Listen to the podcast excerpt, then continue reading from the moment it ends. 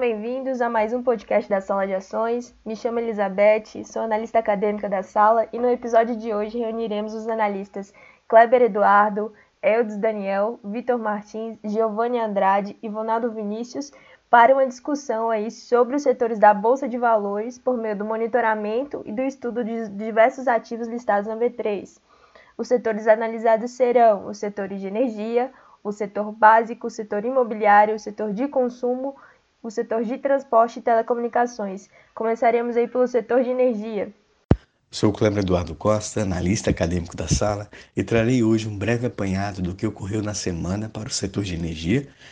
O desempenho semanal foi de 3,57%, frente ao Ibovespa com 0,61%. No resultado mensal, encontra-se negativa, em menos 4,09%. No anual, também negativo, com menos 8,8%. Porém, agora estamos mais distantes do resultado anual acumulado do Ibovespa, que está com menos 11,92%. O que, por sua vez, significa que ainda estamos distantes do CDI anual, que atualmente está em 2,10% ao ano. Os três papéis com os melhores resultados na semana foram da Eletrobras, Equatorial e Engie, respectivamente. E por falar em Eletrobras, a companhia parece estar numa montanha-russa desde o início do mês de agosto. Nesta semana, o preço das ações da companhia foi impactado, sobretudo, pelas notícias sobre a privatização. De acordo com uma notícia veiculada na UOL, o governo mudou a tática para agilizar a privatização da companhia. Parte de sua estratégia consiste em delegar a um senador a tarefa de apresentar um texto clone, semelhante ao que foi apresentado no ano passado na Câmara, porém, desta vez, diretamente no Senado Federal.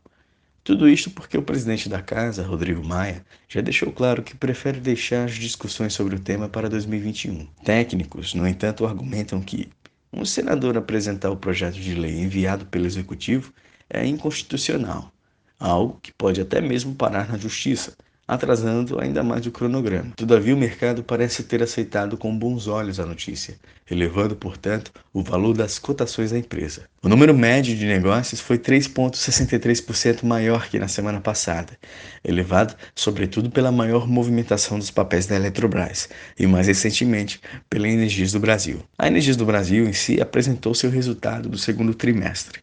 A companhia obteve um lucro de 237,2 milhões. O montante representou um aumento de 25,5% em comparação ao lucro no mesmo período do ano passado. Então, Kleber, mediante os efeitos da pandemia, o setor de distribuição foi o mais atingido do setor de energia, posto em uma deterioração dos seus balanços no segundo trimestre de 2020. Dessa forma, qual seria o impacto desse fator negativo no desempenho e nas perspectivas de recuperação do setor? Respondendo sua pergunta, o fato é que as companhias foram mais resilientes nesse segundo trimestre do que no primeiro. Como prova disto, podemos citar o exemplo da CEMIG, que divulgou seus resultados no dia 14 deste mês de agosto.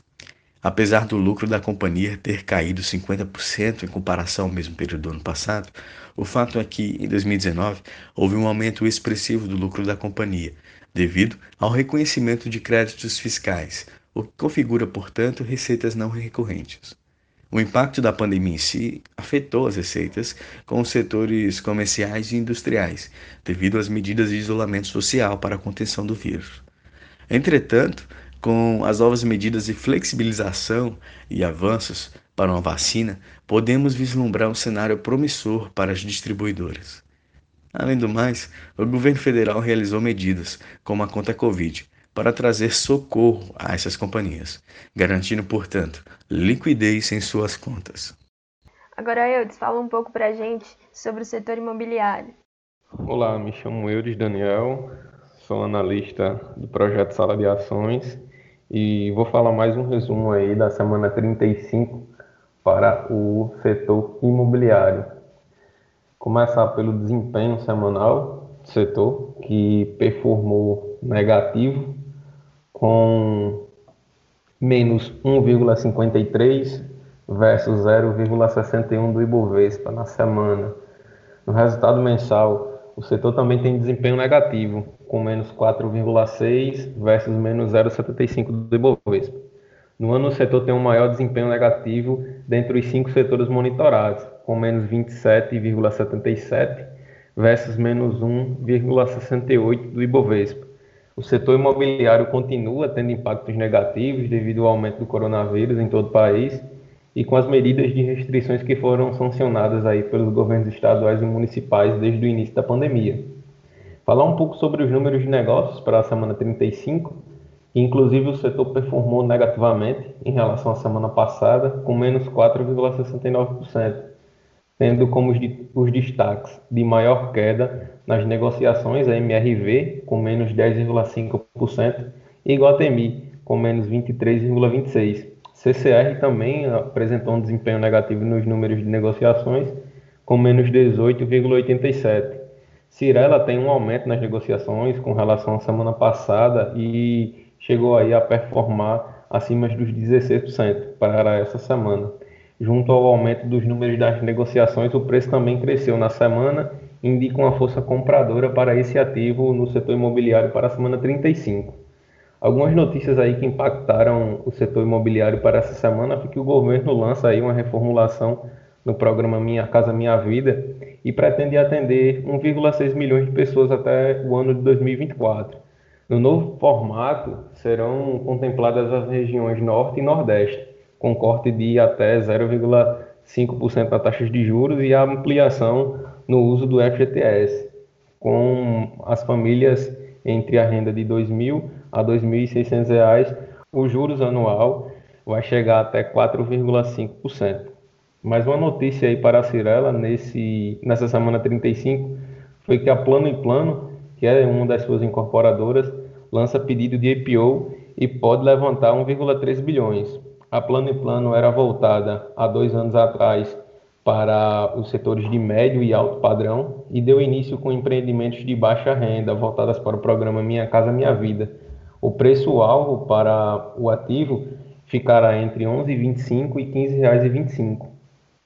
A Multiplan fecha parceria com o Google para o anúncio e venda dos produtos nas praças de alimentação, sendo assim oferecendo aí um contato maior dos lojistas das praças de alimentações com as ferramentas do Delivery Center, que é o nome da plataforma desenvolvida pelo Google para poder alavancar as vendas principalmente das praças de alimentações, que ainda estão sendo afetados devido às medidas de isolamento social e as restrições ao funcionamento dos shoppings.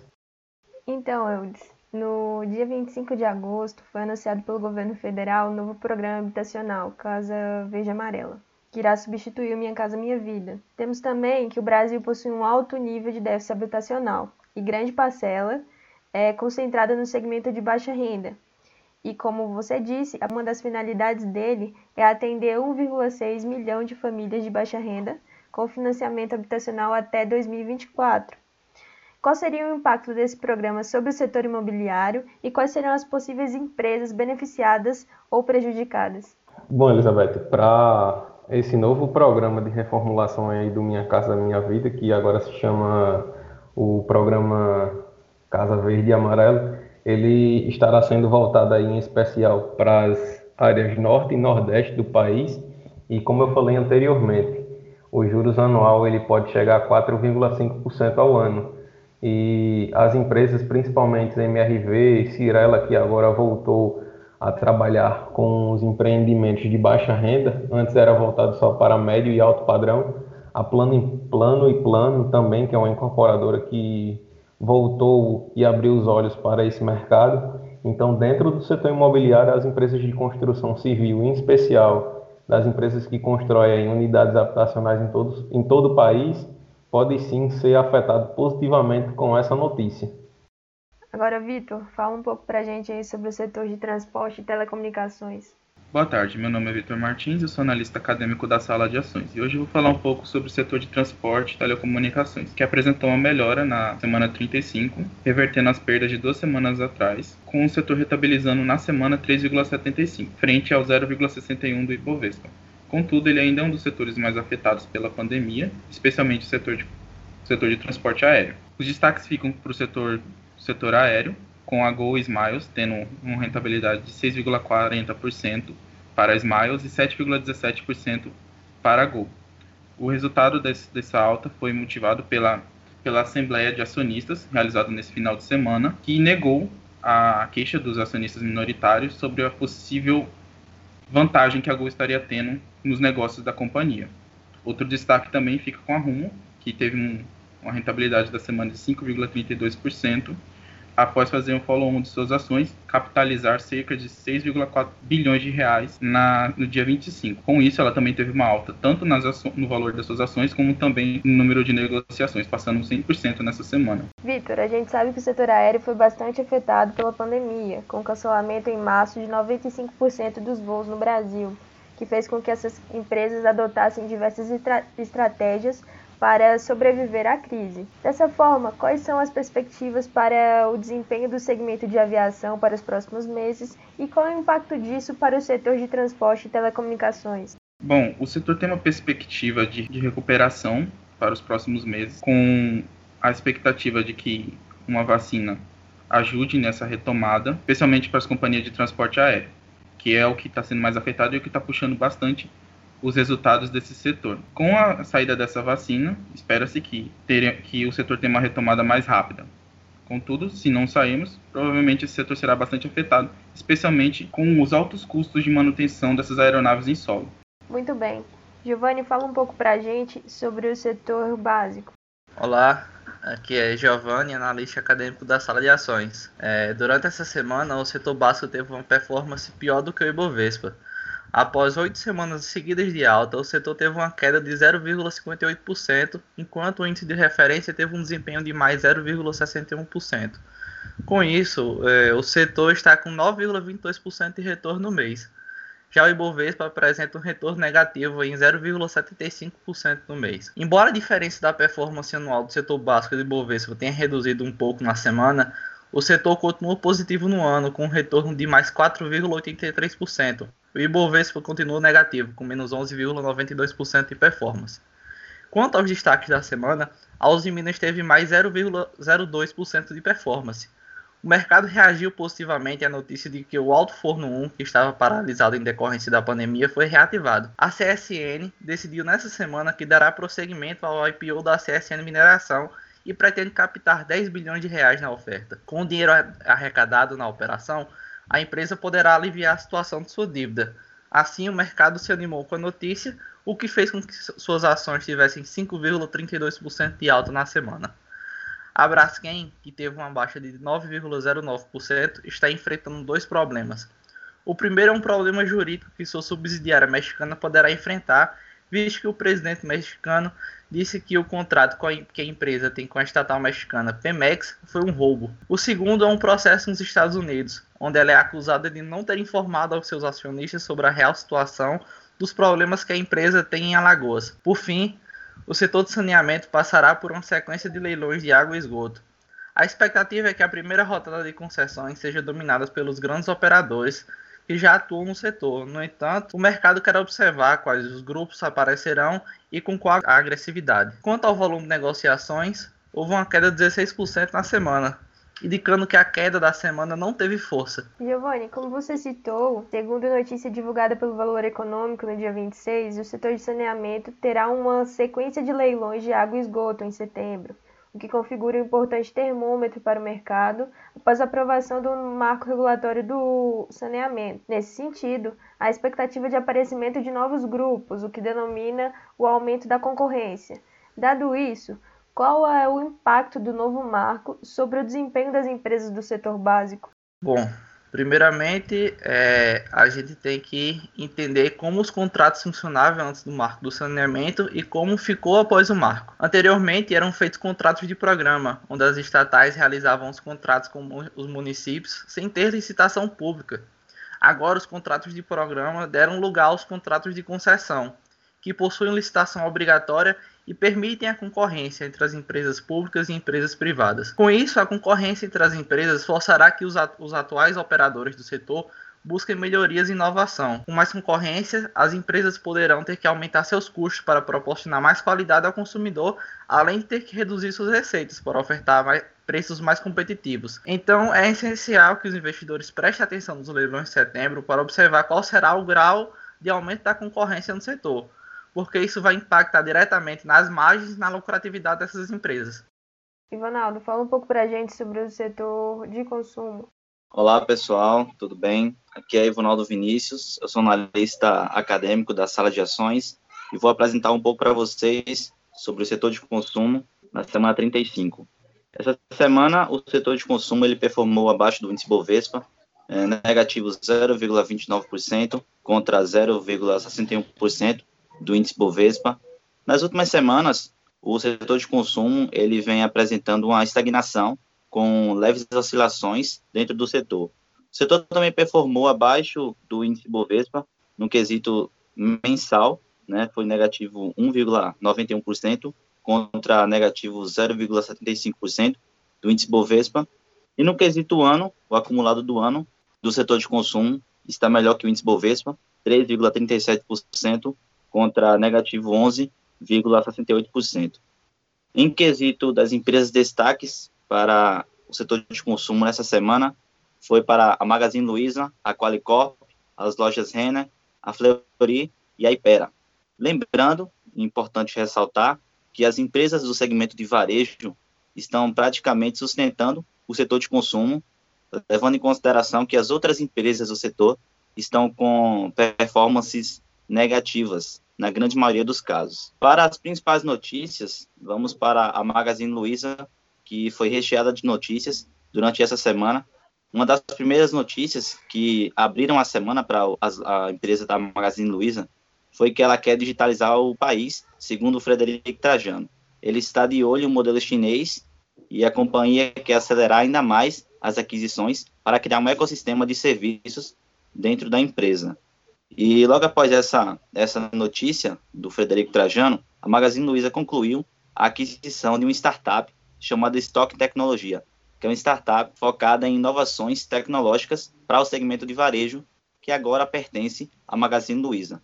Essa aquisição foi feita por uma controlada da Magazine Luiza e o valor da transação não foi informado. É importante salientar que essa é a quarta aquisição dentro de um mês que a Magazine Luiza realiza. Lembrando que a primeira aquisição desse mês foi a Rup Sales, que a Magazine Luiza adquiriu, segunda foi o Canaltech, o terceiro foi em Local Media e agora a Stock Tecnologia. Levando em consideração que essas aquisições vão fomentar ainda mais o quesito de ecossistema, que é um dos principais objetivos da Magazine Luiza, a empresa vai ainda mais alavancar as suas ações, como tem sido feito durante as últimas semanas, e ela performou aí 8,28% no quesito de preço essa semana. Uma outra empresa foi a Qualicorp, e a Qualicorp ela adquiriu esse diferencial na sua alavancagem essa semana, de 6,17%, devido ao lucro líquido que avançou 21,5% no segundo trimestre, que foi para 126,6 milhões de reais o seu lucro líquido. No quesito, volume de negociações foi negativo para o setor de consumo durante essa semana, de negativo 7,15%. Isso se deve das outras empresas terem uma performance negativa. E a perspectiva do setor é que ele volte a crescer com passos gradativos, ou seja, o setor vai crescer, porém, em pequenos passos durante a pandemia do Covid-19. Ivonaldo, percebe-se que o segmento de educação tem sofrido bastante com os efeitos da pandemia, certo? Um exemplo disso é a Edux, que reportou um prejuízo de 79,5 milhões no segundo trimestre. Como é possível analisar o comportamento dessa categoria mediante os outros segmentos do setor de consumo? Olha, Beth, essa pergunta ela é muito interessante e dá para ver o quanto a performance da Educ caiu durante essa semana. Ela teve um desempenho aí de negativo 14,58% no preço da sua ação e teve um aumento considerável nas suas negociações de 63,55%. Isso se deve principalmente a uma notícia que saiu para a Educ, que ela deixou um lucro que ela tinha aí no trimestre anterior do ano passado, no segundo trimestre do ano passado, de 194,8 milhões, e ela passou desse lucro líquido para um prejuízo de 79,5 milhões no segundo trimestre de 2020, o que corroborou para que a expectativa dos investidores sobre a Educ tivesse um declínio, né? O que fez muitos investidores, de fato, venderem as suas ações para procurarem melhores oportunidades dentro do setor de consumo, que existem, sim, muitas empresas que estão performando muito melhor do que a Edux. Quanto à nossa carteira fundamentalista, que é composta pelas 5 melhores empresas de cada um dos setores, baseado nos princípios de Benjamin Graham, nós tivemos 3 setores com retornos positivos. Contudo, essas empresas, ainda assim, esses setores performaram abaixo do índice Bovespa, apesar de terem tido um retorno semanal melhor do que o CDI. Contudo, apenas os setores básico e consumo estão tendo retornos positivos no ano. Apesar disso, a performance anual se mantém melhor do que o Ibovespa e abaixo do CDI no ano. Bom, gostaria de agradecer mais uma vez aos nossos analistas e você que está ouvindo o nosso podcast e que tem alguma pergunta que queira nos enviar, abriremos aí um canal de perguntas no nosso Instagram, então sintam-se à vontade para fazer quaisquer questionamento ou dúvida sobre o comportamento dos ativos ou de cada setor. Enfim, o nosso episódio de hoje termina por aqui e mais uma vez um muito obrigada e até a próxima. Vale relembrar que esse estudo tem a finalidade exclusivamente de aferição do aprendizado acadêmico e não se configura como recomendação de compra e ou venda de valores mobiliários. Para mais informações como essas, nos siga nas redes sociais e no nosso blog e acompanhe as perspectivas do mercado de capitais.